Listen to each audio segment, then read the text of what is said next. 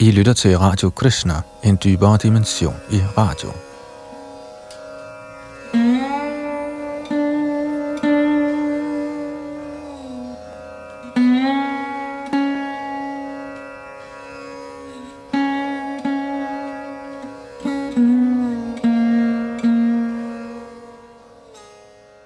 Her i Radio Krishna har vi løbende gennemgange af de klassiske bhakti-orienterede vedatekster tekster såsom for eksempel Bhagavad Gita og Srimad Bhagavatam. Disse to er den hovedsagelige genstand for de kristnebevidste personers studier med henblik på at nå til den højeste herres tjeneste. Og øh, vi er i gang i øjeblikket med en ny dansk oversættelse af Bhagavad Gita, hvor vi er nået frem til tekst nummer 21 her i det syvende kapitel af Bhagavad Gita. Bhagavad Gita er for dem af jer, der ikke ved det, en samtale mellem Krishna, som er Gud i egen person, vor Herre, den almægtige, og hans ven og hengivende tjener Arjuna, der i deres pågældende roller, i deres pågældende nedstigninger eller inkarnationer spillede rollen som en general og hans vognstyre, hvor Arjuna var generalen og den store, stærke kriger, og Krishna var hans vognstyre, som fordi han også er Gud tilfældigvis, endte med også at blive hans lærermester. Og i rollen som hans lærermester, og hvem kan være en bedre lærermester end Gud selv, der er fri for al materiel illusion, talte han hele Bhagavad Gita. Og især er dette syvende kapitel meget spændende og indeholder mange emner, som bliver diskuteret af Herren. Vi fortsætter fra tekst 21, her hvor Yadunandan der sidder bag mikrofon og teknik.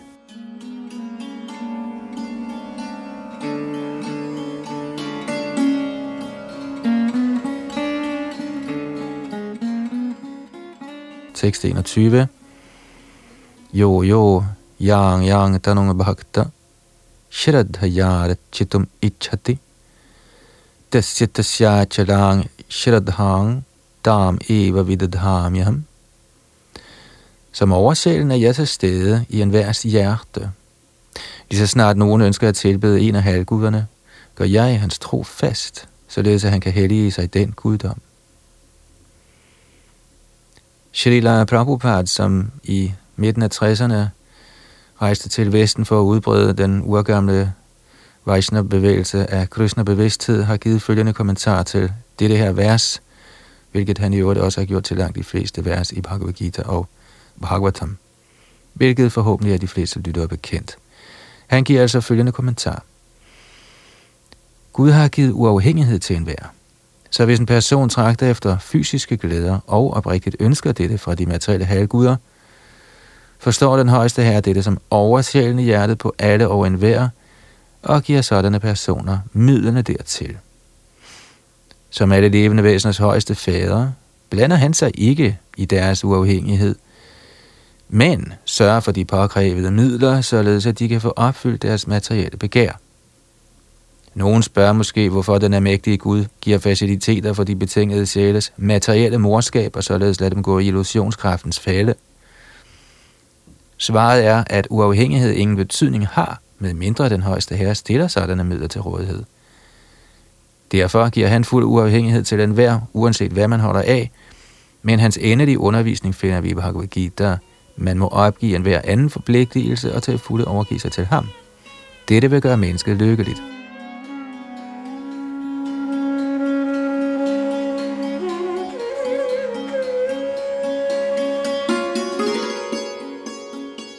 Både det levende væsen og halvguderne er underlagt guddommens højeste persons vilje.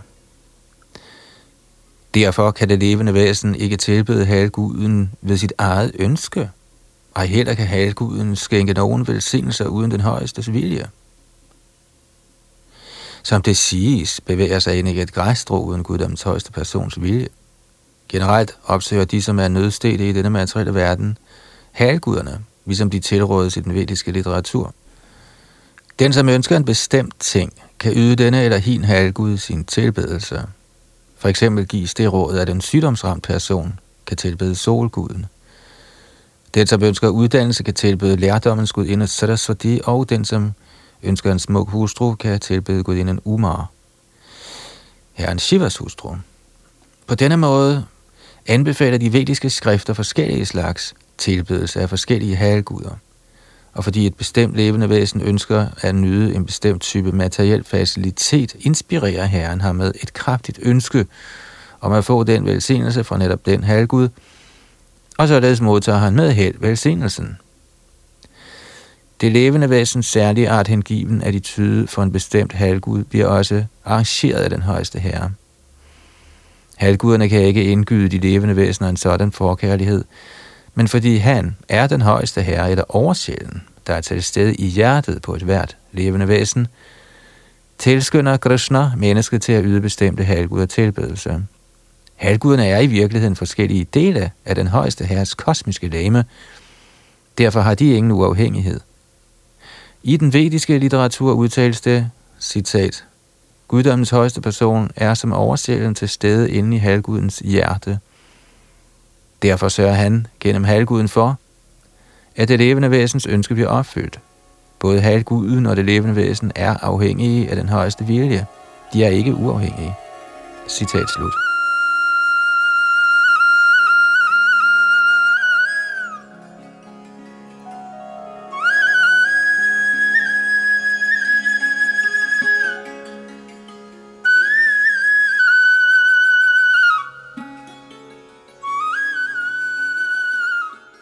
Tekst 22. Satya shradhaya yuktastasya Ihati rabhate chatata kaman mayaiva vihitan hitan. Udstyret med denne tro bestræber han sig på at tilbede en bestemt halvgud og får opfyldt sine ønsker. Men i virkeligheden er det kun mig, der giver disse velsignelser. Kommentar Halvguderne kan ikke skænke deres tilbedere velsignelser uden den højeste herres tilladelse. Det jævne levende væsen glemmer muligvis, at alting tilhører den højeste herre, men halvguderne glemmer ikke. Så tilbedelsen af halvguder og opnåelsen af ønskede resultater skyldes ikke halvguderne, men guddommens højeste persons arrangement. Det mindre begavede levende væsen er ikke klar herover, og derfor opsøger han på tørbeligvis halvguderne for at få et eller andet men den rene hengivne opsender, når han har brug for noget, alene den højeste herre sin bøn. Dog er bønder og materielle fordele ikke tegn på en ren hengiven. Et levende væsen opsøger som regel halvguderne, fordi han er gal efter at få indfriet sit begær. Dette sker, når noget utilbørligt bliver genstand for det levende væsens begær, og herren selv ikke opfylder begæret. I Chaitanya Charitamrita står der, at den, som tilbeder den højeste herre og samtidig begærer fysiske glæder, nærer modstridende ønsker. Hengiven tjeneste til den højeste herre og tilbedelsen af en halvgud kan ikke være på samme niveau, eftersom tilbedelsen af en halvgud er materiel, og hengiven tjeneste til den højeste herre er komplet åndelig. For det levende væsen, der ønsker at vende hjem til guddommen, er materielle begær hindringer – Herrens rene hengivne gives derfor ikke de fysiske fordele, der begæres af mindre intelligente levende væsener, der af denne grund foretrækker at tilbede den materielle verdens halvguder, snarere end at yde den højeste herre hengiven tjeneste.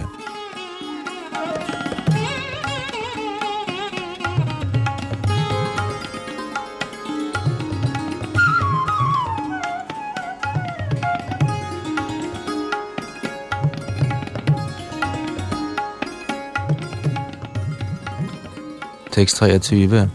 Antavattu bhalang deshang tadbhavat jalpamid hasam Devan deva yajo yanti madbhakta yanti mamapi Mindre begavede mennesker tilbeder halvguderne, og deres frugter er begrænsede og midlertidige.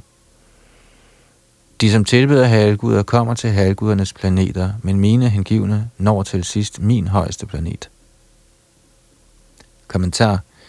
Visse Bhagavad Gita-kommentatorer forfægter, at den, som tilbeder en halvgud, kan nå den højeste herre. Men her udtales det klart, at halvgudernes tilbedere når til de forskellige planetsystemer, hvor forskellige halvguder befinder sig, ligesom en soldyrker når til solen, eller en tilbeder af månens halvgud når til månen. Hvis nogen ligeledes ønsker at tilbede en halvgud såsom Indra, kan vedkommende opnå den bestemte Guds planet. Det er ikke sådan, at alle over enhver, uanset hvilken halvgud man måtte tilbede, vil nå til guddommens højeste person. Dette benægtes her, da det tydeligt siges, at halvgudernes tilbyder ender på forskellige af denne materielle verdens planeter, men at den højeste herres indgivende kommer direkte til guddommens persons planet.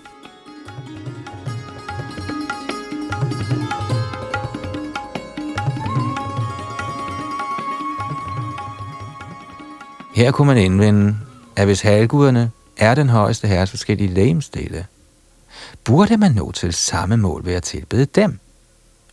I midlertid er halvgudernes tilbedere mindre begavet, eftersom de ikke er klar over, hvilken lægemstil man giver mad. Nogle af dem er så tåbelige, at de hævder, at man kan give mad til mange lægemsdele og på mange måder. Det er ikke særlig rimeligt.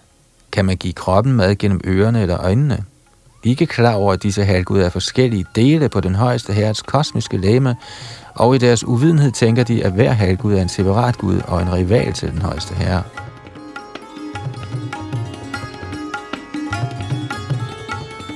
Ikke alene er halvguderne dele af den højeste herre, men almindelige levende væsener er det også. I Srimad Bhagavat udtales det, at brahmanerne, brahminerne, er den højeste herres hoved. Kshatriyerne er hans arme, Vaishyerne er hans talje, Shudrane er hans ben, og alle sammen har de forskellige funktioner. Hvis man uanset situationen ved, at både halvguderne og ens selv er den højeste herres uafskillige dele, er ens viden perfekt. Men forstår man ikke dette, når man til de forskellige planeter, hvor halvguderne residerer. Dette er ikke den samme destination, som de hengivne når til. Resultaterne, man opnår ved halvgudernes velsignelser, er forgængelige – eftersom planeterne, halvguderne og deres tilbedere i denne materielle verden alle er forgængelige. Derfor står der tydeligt i dette vers, at alle resultater, der nås ved tilbedelse af halvguder, er forgængelige, og derfor udføres sådan tilbedelse af det mindre intelligente levende væsen. Fordi den rene hengivne, der er fordybet i Krishna-bevidsthed, i den højeste herres hengivne tjeneste, opnår evig lyksalige eksistens, der er fuld af viden, er hans opnåelse, og dem af den jævne tilbeder af halvguder forskellige. Den højeste herre er ubegrænset, hans velsignelse er ubegrænset, hans barmhjertighed er ubegrænset. Derfor er den højeste herres barmhjertighed over hans rene hengivne ubegrænset.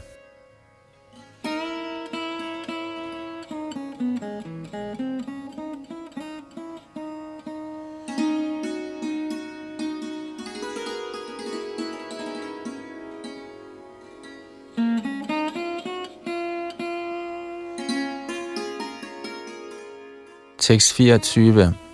Abhyaktang vyaktimapannang manyantimam abudhaya parang bhavam ajananto mamavyayam anuttamam. Uintelligente mennesker, der ikke kender mig fuldstændigt, tror, at jeg, guddommens højeste person, Krishna, tidligere var upersonlig og nu har antaget denne personlighed. På grund af deres ringe viden er de ikke klar over min højere natur, der er uforgængelig og uovertruffen? Kommentar. De, som er tilbedere af halvguder, er blevet beskrevet som mindre begavede personer, og her bliver upersonlighedsstyrkerne beskrevet på samme måde. Herren taler her i sin personlige form foran Arjun, og alligevel hævder upersonlighedstilhængerne på grund af uvidenhed, at den højeste herre i sidste ende ingen form har. Yamuna Acharya, en stor hengivende herre i Ramanuja Acharyas disciplerække, har skrevet to meget passende vers i den forbindelse. Han siger, Dvang Shila Rupa Charita Parama Prakrishtai Satvena Satvikataya Prabalaishcha Shastraihi Prakhyata Daiva Paramarta Vidang Mataishcha Naiva Sura Prakritaya Prabhavanti Bodhum Citat min kære herre, hengivne såsom Vyasadev og Narada, kender dig som guddommens person. Ved at forstå forskellige vediske bøger kan man komme til kendskab om dine egenskaber, din form og dine aktiviteter, og man kan således forstå, at du er guddommens højeste person. Men de, som befinder sig underlagt kvaliteterne af lidenskab og uvidenhed, altså dæmonerne, de ikke hengivne, kan ikke forstå dig. De er ude af stand til at forstå dig. Uanset hvor dygtige sådanne ikke hengivne måtte være til at diskutere Vedanta, Upanishader og anden vedisk litteratur, kan de umuligt forstå guddommens person. Citat slut. Stotra Ratna, vers nummer 12.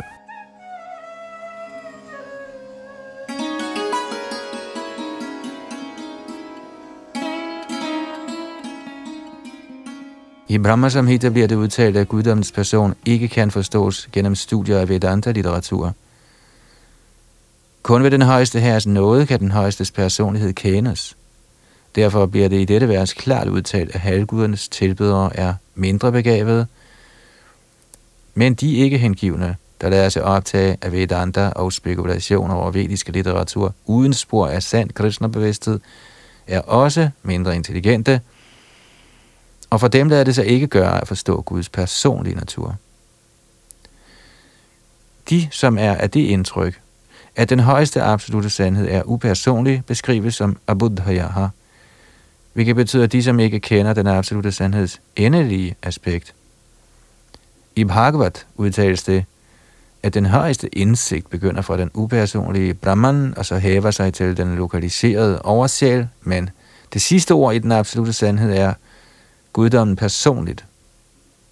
Moderne upersonlighedstænkere er altså gar endnu ringere begavelse, eftersom de ikke engang følger deres navnkundige forgænger Shankaracharya, der udtrykkeligt har udtalt, at Krishna er guddommens højeste person.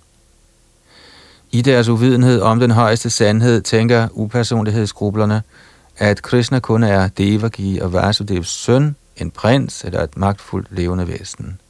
Dette fordømmes til lige i Bhagavad Gita 11.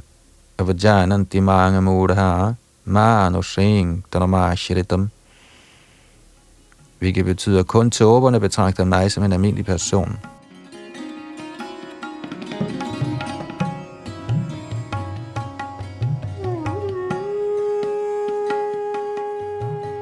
Kendskærningen er, at ingen kan forstå Krishna uden at yde hengiven tjeneste og uden at udvikle Krishna bevidsthed. Bhagavatam 10, 14, 29 bekræfter dette.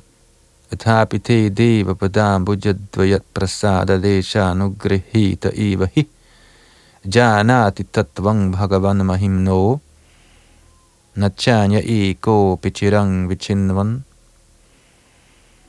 Citat.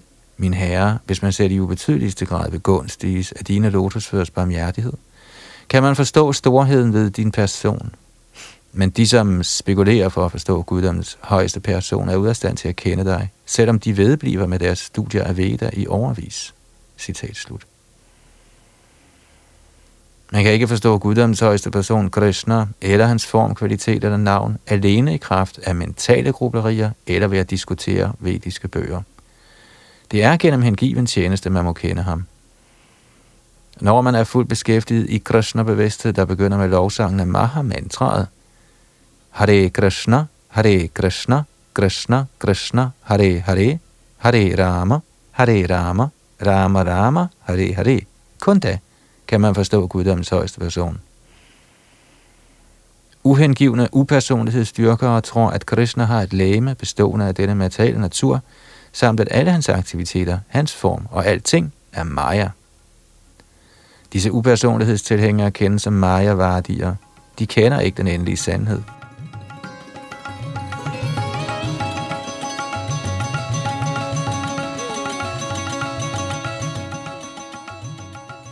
Det tyvende vers udtaler klart, Gama istaistait hrattagyana prabadyante nyadevataha.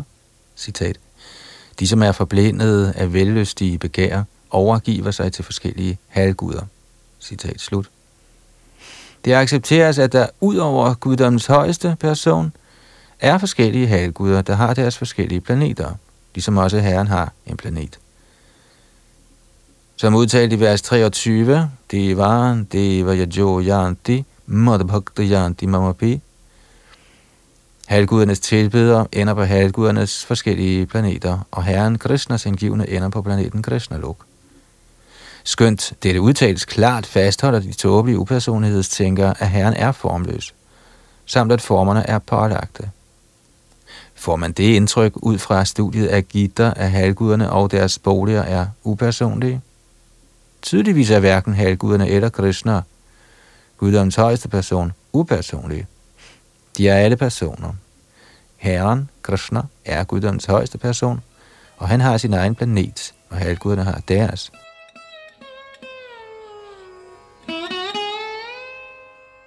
Derfor kan den monistiske påstand om, at den endelige sandhed er formløs, samt at formen er en pålægning, ikke være sand.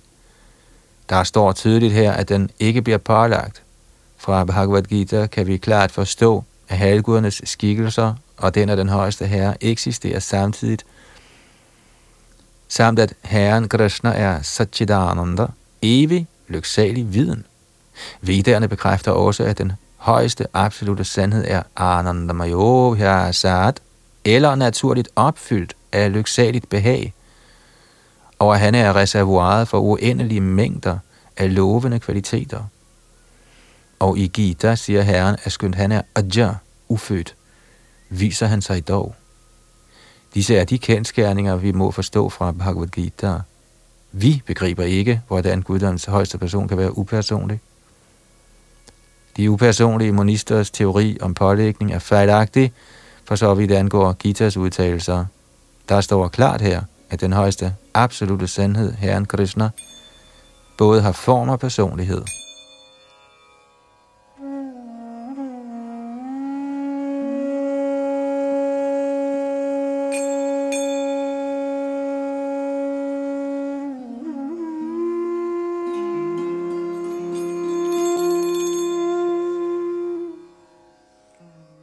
Tekst 25. नाहं प्रकाश sarvasya yogamaya समावृत्तः mudho यं नाभिजानाति loko mam ajamavyayam. Derfor viser jeg mig aldrig for de tåbelige og ubegavede. For dem er jeg dækket af min indre kraft, og således ved de ikke, at jeg er ufødt og ufejlbarlig. Kommentar. Man kunne indvende, at når nu Krishna var synlig for enhver, da han var til stede her på jorden, hvordan kan man da sige, at han ikke kan ses af alle og enhver? Men i virkeligheden var han ikke synlig for alle. Da Krishna var til stede, var kun få personer i stand til at forstå ham som guddommens højeste person. Da Shishupal i forsamlingen af Kuruer modsatte sig, at Krishna blev valgt som præsident for forsamlingen, gav Bhishma Krishna sin støtte og udråbte ham til den højeste gud. Ligeledes var Pandavarne klar over, at han var den højeste, men ikke alle andre. Han lod sig ikke åbenbare for de uhengivne og den jævne mand. Derfor siger Krishna i Bhagavad Gita, at alle, med undtagelse af hans hengivne, opfatter ham som værende ligesom dem selv. Det var kun for de hengivne, han gav sig til at kende som reservoiret for al glæde. Men for andre, for de ubegavede, ikke hengivne, var han dækket af sin indre kraft.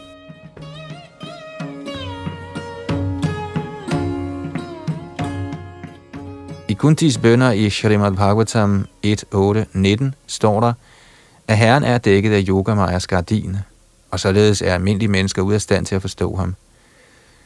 Dette gardin af Yogamaya bliver også bekræftet i Ishupanishads mantra 15, hvor den hengivne beder Hiranamajena Badrena Satyasyapi Mukham Tatvang Bhushan Abhavarano Satyadharmaya Drashtaye Citat. O min herre, du er hele universets opretholder, og hengiven tjeneste til dig er religionens ypperste princip.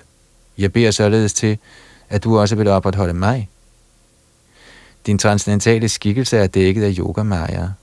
Brahma er tildækningen over den indre kraft. Vil du være så venlig at fjerne denne funklende glans, der forhindrer mit udsyn af din Satchidananda Vigraha? Din evige skikkelse af lyksalighed og viden. Citat slut. Guddommens højeste person i sin transcendentale form af lyksalighed og viden er dækket af Brahmajyotis indre kraft, og de mindre begavede upersonlighedsforfægtere kan på den konto ikke se den højeste.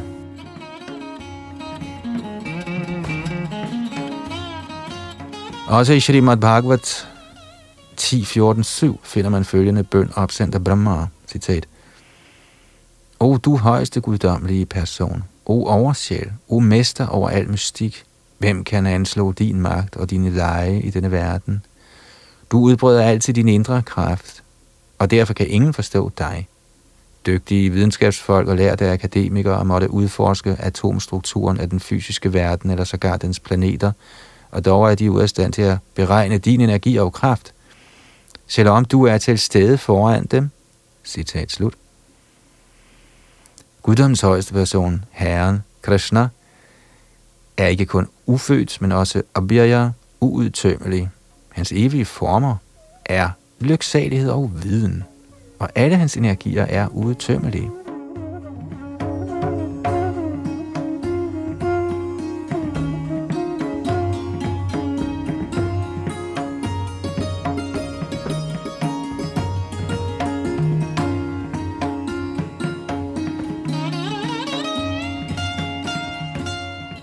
Tekst 26. Vedahang samatita nivartamana nicharjuna bhavishyani chabhutani mang tu vedana kashtana. O Arjuna, som guddommens højeste person kender jeg alt, der er sket i fortiden, alt som sker i nutiden, samt alt det, der endnu ikke er sket. Jeg kender også alle levende væsener, men mig er der ingen, der kender. Kommentar her bliver spørgsmålet om personlighed og upersonlighed klart udtrykt. Hvis Krishna, formen af guddommens højeste person, var Maya eller materiel, ligesom upersonlighedstænkerne regner ham for at være, der ville han ligesom de levende væsener skifte krop og glemme alt om sit tidligere liv. Ingen med et fysisk lemme kan huske sit tidligere liv, og heller kan han forudsige sin fremtid eller resultatet af hans nuværende liv. Derfor kan han ikke vide, hvad der sker i fortiden, nutiden eller fremtiden. Med mindre man befries for materiel besmittelse, kan man ikke kende fortid, nutid eller fremtid. Ulig i det jævne menneske, siger Krishna klart, at han til fulde kender det, der skete i fortiden, det som sker i nutiden, samt det, der vil ske i fremtiden. I fjerde kapitel har vi set, at Herren Krishna husker at have undervist Vivasvan, solens guddom, for millioner af år siden – Krishna kender alle levende væsener, eftersom han befinder sig inden i et hvert levende væsens hjerte som oversjælen. Men trods hans tilstedeværelse i et hvert levende væsen som oversjæl og hans tilstedeværelse som guddoms højeste person, kan de mindre intelligente, selvom de er i stand til at erkende den upersonlige Brahma, ikke komme til indsigt om Sri Krishna som den højeste person. Så afgjort er Sri Krishnas transcendentale lægeme ikke forgængeligt. Han er netop ligesom solen og Maya ligesom en sky. I den materielle verden kan vi se, at der er en sol, der er skyer altså som forskellige stjerner og planeter. Skyerne kan dække alle disse midlertidigt, men denne tildækning er kun tilsyneladende for vores begrænsede øjne. Solen, månen og stjernerne er egentlig ikke dækket. Ligeledes kan Maya umuligt tildække den højeste her. Ved sin indre energi holder han sig usynlig for klassen af mindre begavede mennesker – som udtalt i dette kapitels tredje vers, vil måske en ud af i millioner af mennesker forsøge sig på fuldkommengørelse i denne livets menneskeform, og af i mange tusinder af sådanne fuldendte mennesker, er der næppe en, der forstår, hvad Herren Krishna er.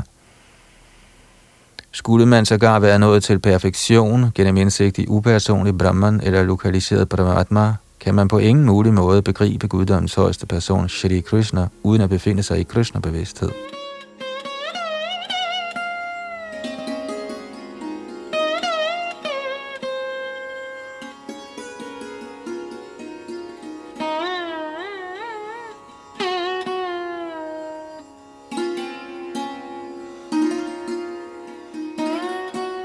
Tekst 27. Icha dvesha samuthena dvandvamohena bharata sarvabhutani samohang sarege yanti parantapa. O ætling af Bharat, o du fjendens tugter, alle levende væsener fødes ind i illusion, vildledt af dualiteter, der er affødt af begær og had. Kommentar det levende væsens naturlige stilling er den af underkastelse over for den højeste herre, som er ren viden. Når man vildledes til at skille sig fra denne rene viden, bliver man styret af illusionskraften og kan således ikke forstå guddommens højeste person. Illusionskraften kommer til udtryk i dualiteten af begær og had. På grund af begær og had ønsker den uvidende person at ende som et med den højeste herre, og han misunder Krishna som guddommens højeste person. Rene hengivne, der ikke lader sig forvirre eller besmitte af begær og had, kan forstå, at Herren Shri Krishna kommer til syne ved sine indre energier, men de, som forvirres af dualitet og uvidenhed, tænker, at guddommens højeste person bliver skabt af materielle energier. Det er deres ulykke. Sådanne vildledte mennesker dvæler symptomatisk ved dualiteter af vandære og ære, elendighed og lykke, kvinder og mand, godt og skidt, behag og smerte osv., og de tænker, her er min hustru, her er mit hus, jeg er husets herre, jeg er ægte mand til denne hustru. Disse er vilfarelsens dualiteter. De således af dualiteter vildledte personer er gennemgribende tåbelige og kan umuligt forstå guddommens højeste person.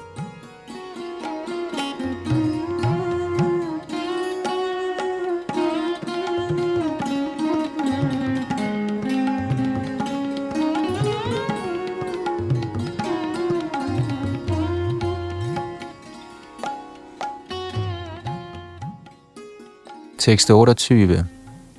Ye shang tvantagatang papang jananang punyakarmanam te dvandva moha niremukta bhajante mang dridhavrataha.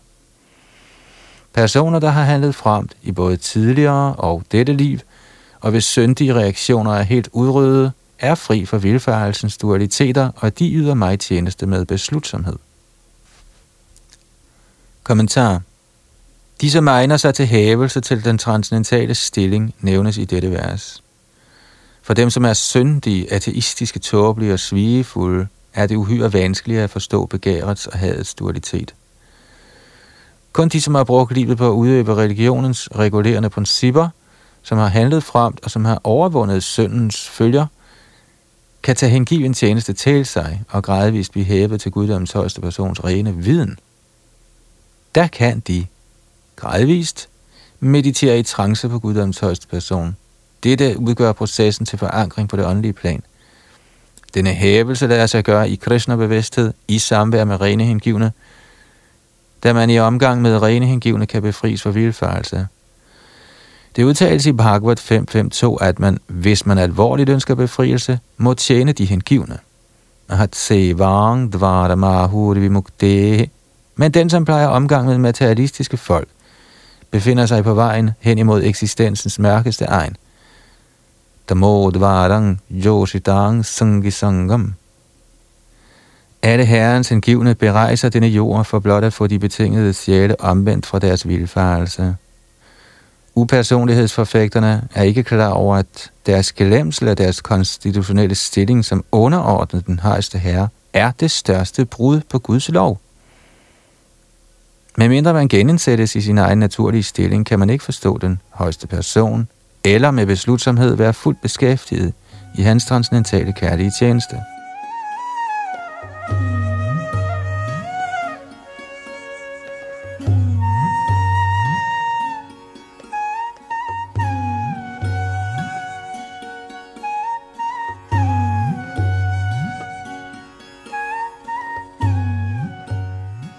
Tekst 29. Jara maranamokshaya mama shritya yatanti je te brahma tad vidu kratsnam adhyatmang karamachakhilam. Begavede personer, der efterstræber frigørelse fra alderdom og død, søger tilflugt hos mig i en given tjeneste. De er i virkeligheden Brahman, fordi de besidder fuldt kendskab til transcendentale aktiviteter. Kommentar. Fødsel, død, alderdom og sygdom indvirker på dette fysiske lame, men ikke på det åndelige lame. Der er ingen fødsel, død, alderdom eller sygdom for den åndelige krop, og således er den person, som opnår en åndelig krop, som bliver til en af guddoms højeste persons omgangsfælder, og som tager del i evig hengiven tjeneste, blevet rigtigt befriet. Ahang Brahmasmi, jeg er ånd. Det siges, at man må forstå, at man er Brahman, åndelig sjæl. Denne livets Brahman-opfattelse er også til stede i hengiven tjeneste, som beskrevet i dette vers. De rene hengivne er transcendentalt forankret på Brahman-platformen, og de ved alt om transcendentale aktiviteter.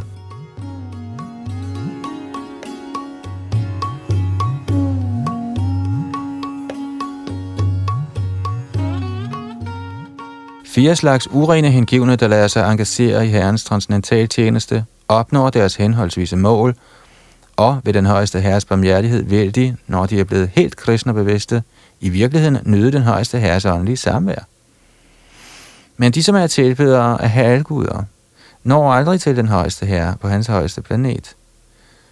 Sågar er de mindre begavede, brahman-erkendte personer ude af stand til at nå til Krishnas højeste planet, der kendes som Golok og Vrindavan. Kun de, som udfører aktiviteter i Krishna-bevidsthed, Mam Ashritya, har egentlig ret til at kaldes for Brahman, eftersom de faktisk stræber efter at nå til Krishnas planet. Sådanne personer nærer ikke Krishna nogen betænkeligheder, og således er de i virkeligheden Brahman.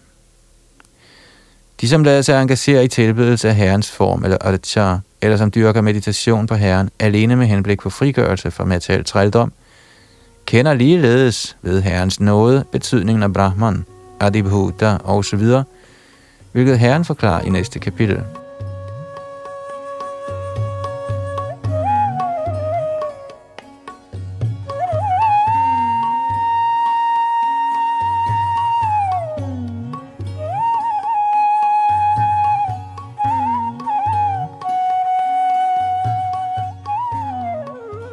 Tekst 30 sadhibhutadhidaivangamang sadhiyagyang chame viduhu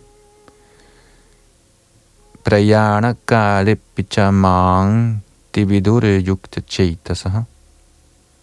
De, som er fuldt bevidste om mig, som kender mig, den højeste herre, som det styrende princip over den materielle manifestation, over halvguderne samt over alle offermetoder, kan forstå og kende mig, guddommens højeste person, selv på dødstidspunktet.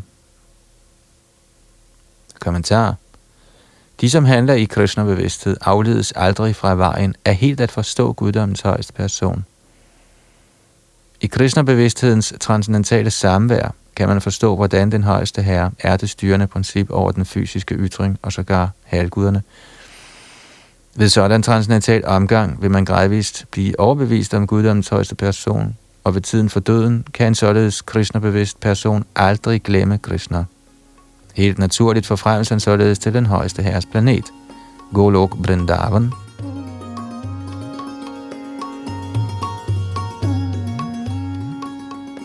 Dette syvende kapitel forklarer især, hvordan man bliver til en helt Krishna-bevidst person.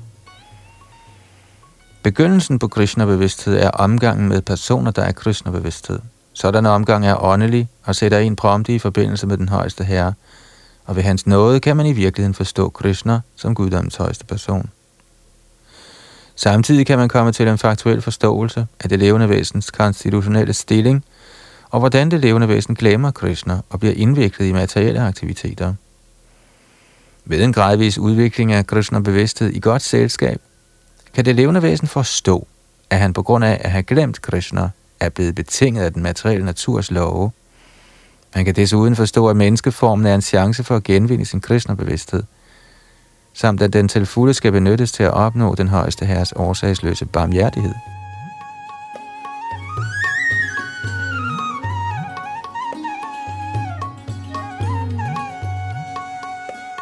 Mange emner er blevet drøftet i dette kapitel. Det lidende menneske, det nysgerrige menneske, det materielt trængende menneske, viden om Brahman, viden om Paramatma, frigørelse fra fødsel, død og sygdom, samt tilbedelse af den højeste herre.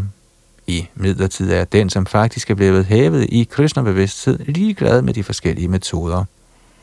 Han lader sig helt enkelt direkte engagere i Krishna-bevidste handlinger og opnår derved i virkeligheden sin konstitutionelle stilling, som Herren Krishnas evige tjener – i sådan befrielse finder han glæde i at høre om og lovprise den højeste herre i ren hengiven tjeneste. Han er overbevist om, at han ved at gøre således, vil få alle sine mål indfriet.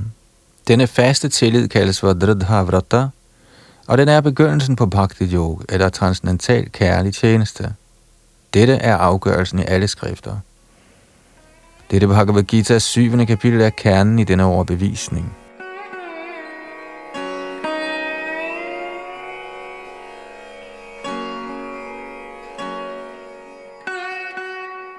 Således ender Bhakti Vedanta kommentarerne til Srimad Bhagavad Gita's syvende kapitel med titlen Viden om det absolute.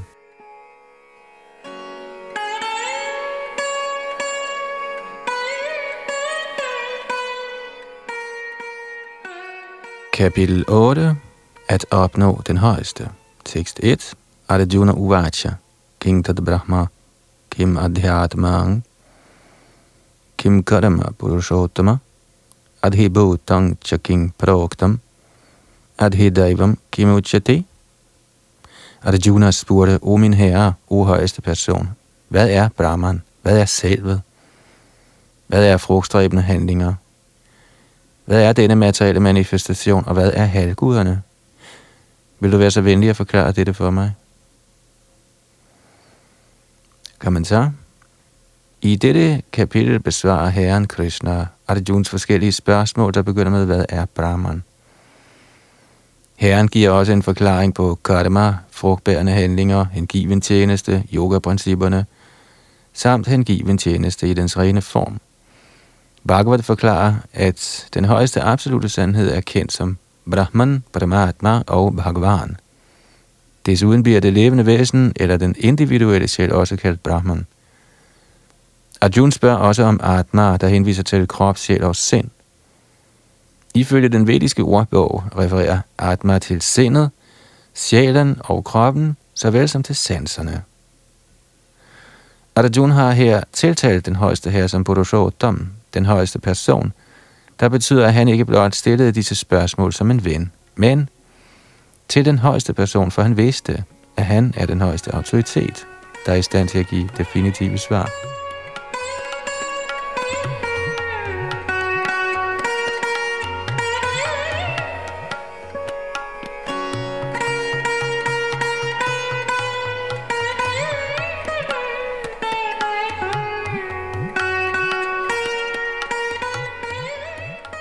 Tekst 2.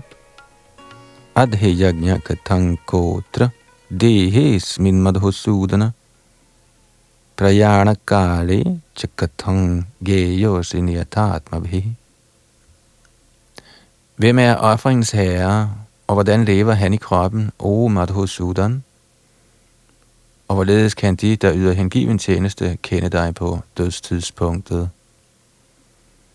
Kommentar. Afringernes herre kan henvise til enten Indra eller Vishnu. Vishnu er den øverste blandt de vigtigste halvguder, inklusiv Brahma og Shiva, og Indra er den øverste blandt de administrerende halvguder. Både Indra og Vishnu tilbedes gennem yajna-udførelser.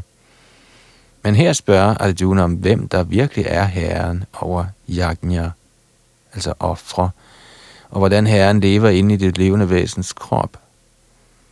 Arjuna tiltaler herren som Madhusudan, fordi Krishna dræbte engang en dæmon ved navn Madhu. I virkeligheden burde disse spørgsmål, der faktisk er udtryk for tvivl, slet ikke være opstået i Arjunas sind, fordi Arjuna er en Krishna-bevidst hengiven. Disse tvivl er derfor ligesom dæmoner. Eftersom Krishna er så dygtig til at slå dæmoner ihjel, tiltaler Arjuna ham her som Madhusudan således at Krishna kan dræbe de dæmoniske tvivl, der opstår i Arjunas sind.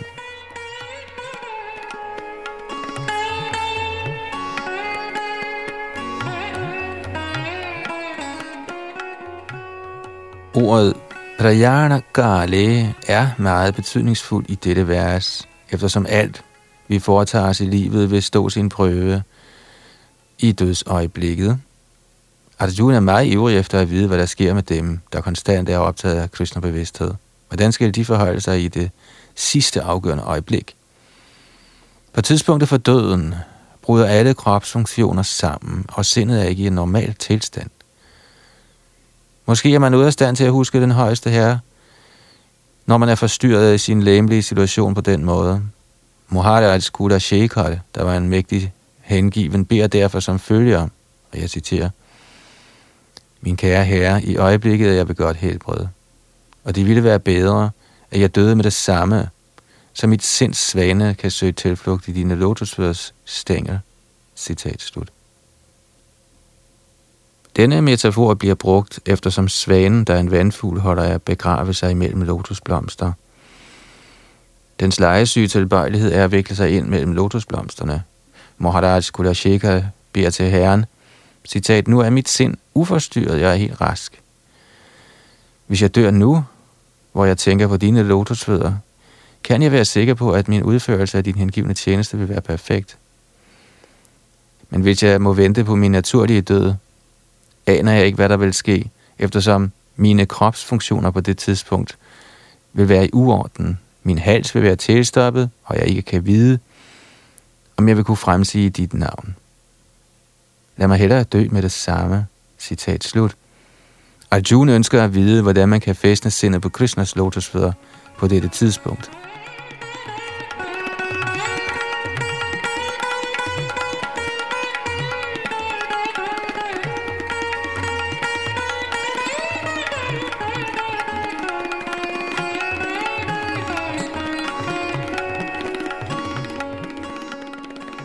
Tekst 3.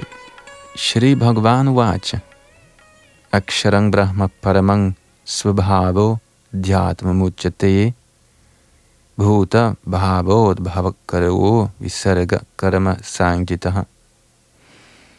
Guddoms højeste person sagde, det uforgængelige transcendentale levende væsen kaldes for Brahman, og det evige natur betegnes som Adhyatma, selvet.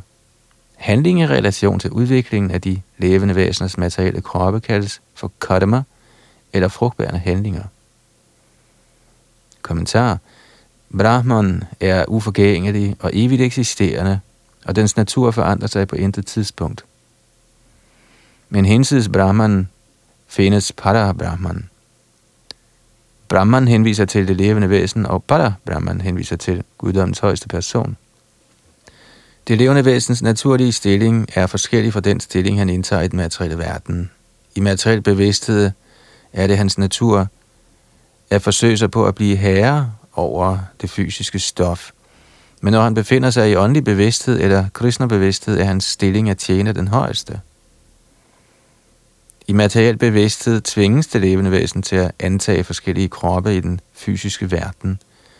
Dette kaldes for goddamer eller forskellige artet skabelse fremtvunget af materiel bevidsthed.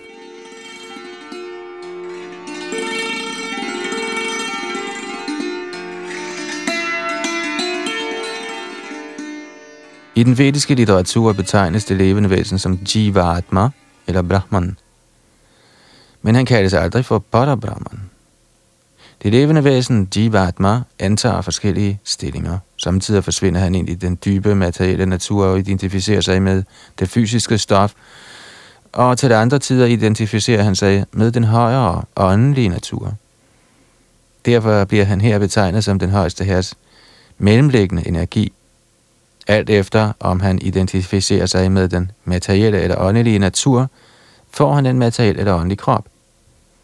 I den materielle natur kan han få en krop for en hvilken som helst af de 8,4 millioner arter, men i den åndelige natur har han kun én krop. Afhængig af sin karma viser han sig samtidig i den materielle natur som menneske, og samtidig som halvgud eller dyr, fugl og så videre. For at komme til materielt himmelske planeter og nyde de goder, der eksisterer der, begår det levende væsen under tiden ofre yagya, men når hans fortjeneste er sluppet op, vender han atter tilbage til jorden som menneske. Denne proces kaldes karma.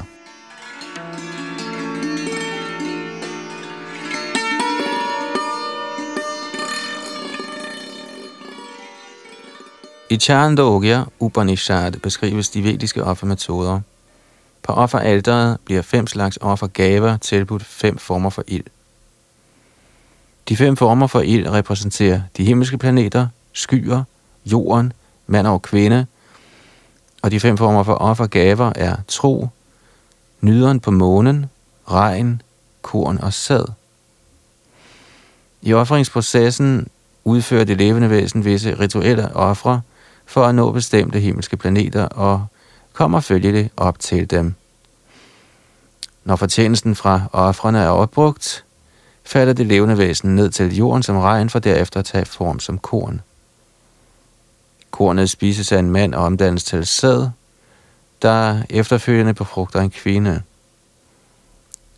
Således får det levende væsen igen en menneskekrop, i hvilken han kan udføre ofringer og gentage den samme cyklus. På den måde kommer og går det levende væsen uophørligt på den materielle vej. Den kristnebevidste person undgår imidlertid den slags ofre. Han lader sig direkte beskæftige med kristnebevidsthed og forbereder sig derved på at vende tilbage til guddommen.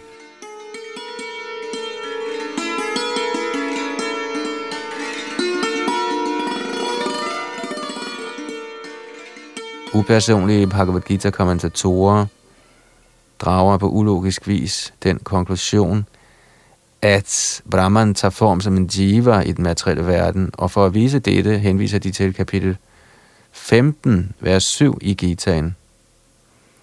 Men i det vers omtaler Herren også det levende væsen som et evigt fragment af mig selv. Dette fragment af Gud, det levende væsen, kan falde ned til den materielle verden, men den højeste her, Achyuta, falder aldrig ned. Derfor er denne idé om, at den højeste Brahman tager form som en jiva, uacceptabel. Det er vigtigt at huske på, at der i den vediske litteratur skældnes mellem Brahman, altså det levende væsen, og Bada Brahman, den højeste herre.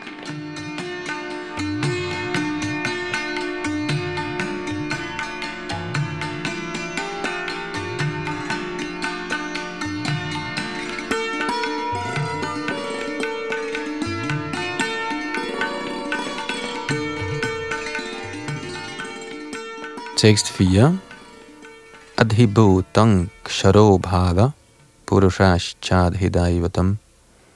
Adhiyagno hamevatra dehe deha bharatangvara O du bedste blandt læmeliggjorte væsener, den fysiske natur, der ændrer sig konstant, kaldes adhibut, den materielle manifestation.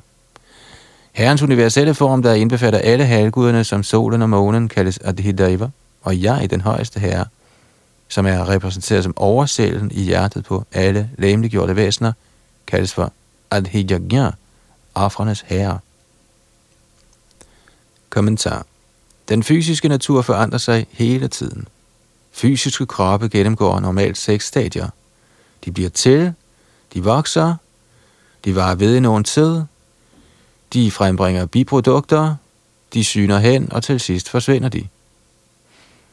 Denne fysiske natur kaldes adibut. Den bliver skabt på et vist tidspunkt og vil blive til indegjort, når tiden er inde.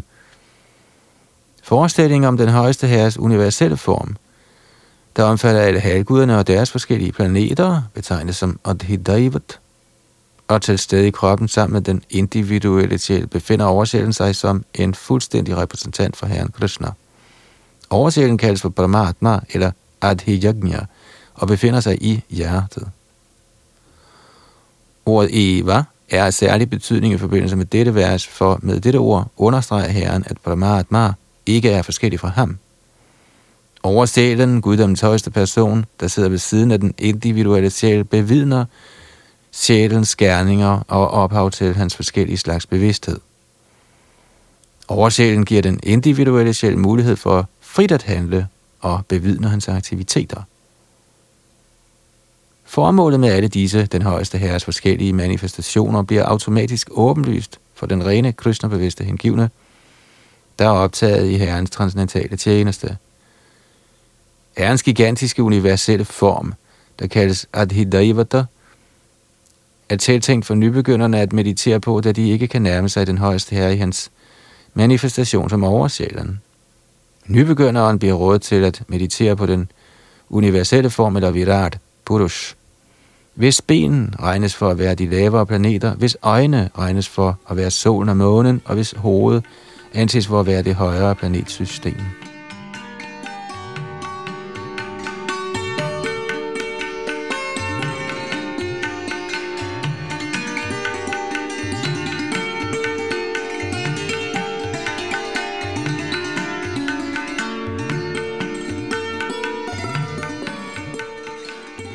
Tekst 5 Antakare chamameva smaran muktva kalivaram ya prayati samadbhavam yati nastjatra sangshayaha. Og den, som på dødstidspunktet, hvor han forlader sin krop, udelukkende husker mig, opnår øjeblikkeligt min natur. Herom her skal der ingen tvivl. Kommentar. I dette vers bliver vigtigheden af Krishna bevidsthed betonet. Alle, der forlader deres krop i Krishna bevidsthed, bliver omgående overført til den højeste herres transcendentale natur. Den højeste herre er den reneste af de rene. Den, som er konstant Krishna bevidst, er derfor også den reneste af de rene. Ordet smaran, eller at huske, er vigtigt. At huske på Krishna kan ikke lade sig gøre for en uren sjæl, der ikke har øvet Krishna-bevidsthed i hengiven tjeneste. Man må derfor øve Krishna-bevidsthed lige fra livets begyndelse af. Ønsker man en vellykket afslutning på livet, er det afgørende at huske Krishna. Derfor skal man konstant og uophørligt fremsige Maha-mantraet Hare Krishna, Hare Krishna, Krishna Krishna, Hare Hare, Hare Rama, Hare Rama, Rama, Rama, Hare, Hare. Herren Chaitanya har rådet os til at være tolerante, ligesom et træ, der Der kan være mange hindringer i vejen for en person, der synger Hare Krishna. Alligevel må man finde sig i alle disse forhindringer og blive ved med at synge Hare Krishna, Hare Krishna, Krishna Krishna, Hare Hare, Hare Rama, Hare Rama, Rama Rama, Hare Hare, således at man ved sit livs slutning til fulde kan få udbytte af Krishna-bevidsthed.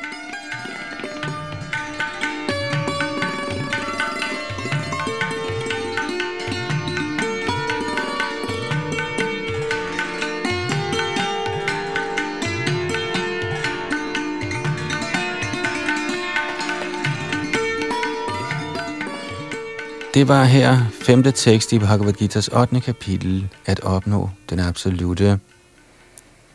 Vi holder her, hvad denne time angår, og i næste omgang skal vi høre et kendt og berømt vers fra det 8. kapitel, nemlig tekst nummer 6. Det var Yadunandan bag mikrofon og teknik.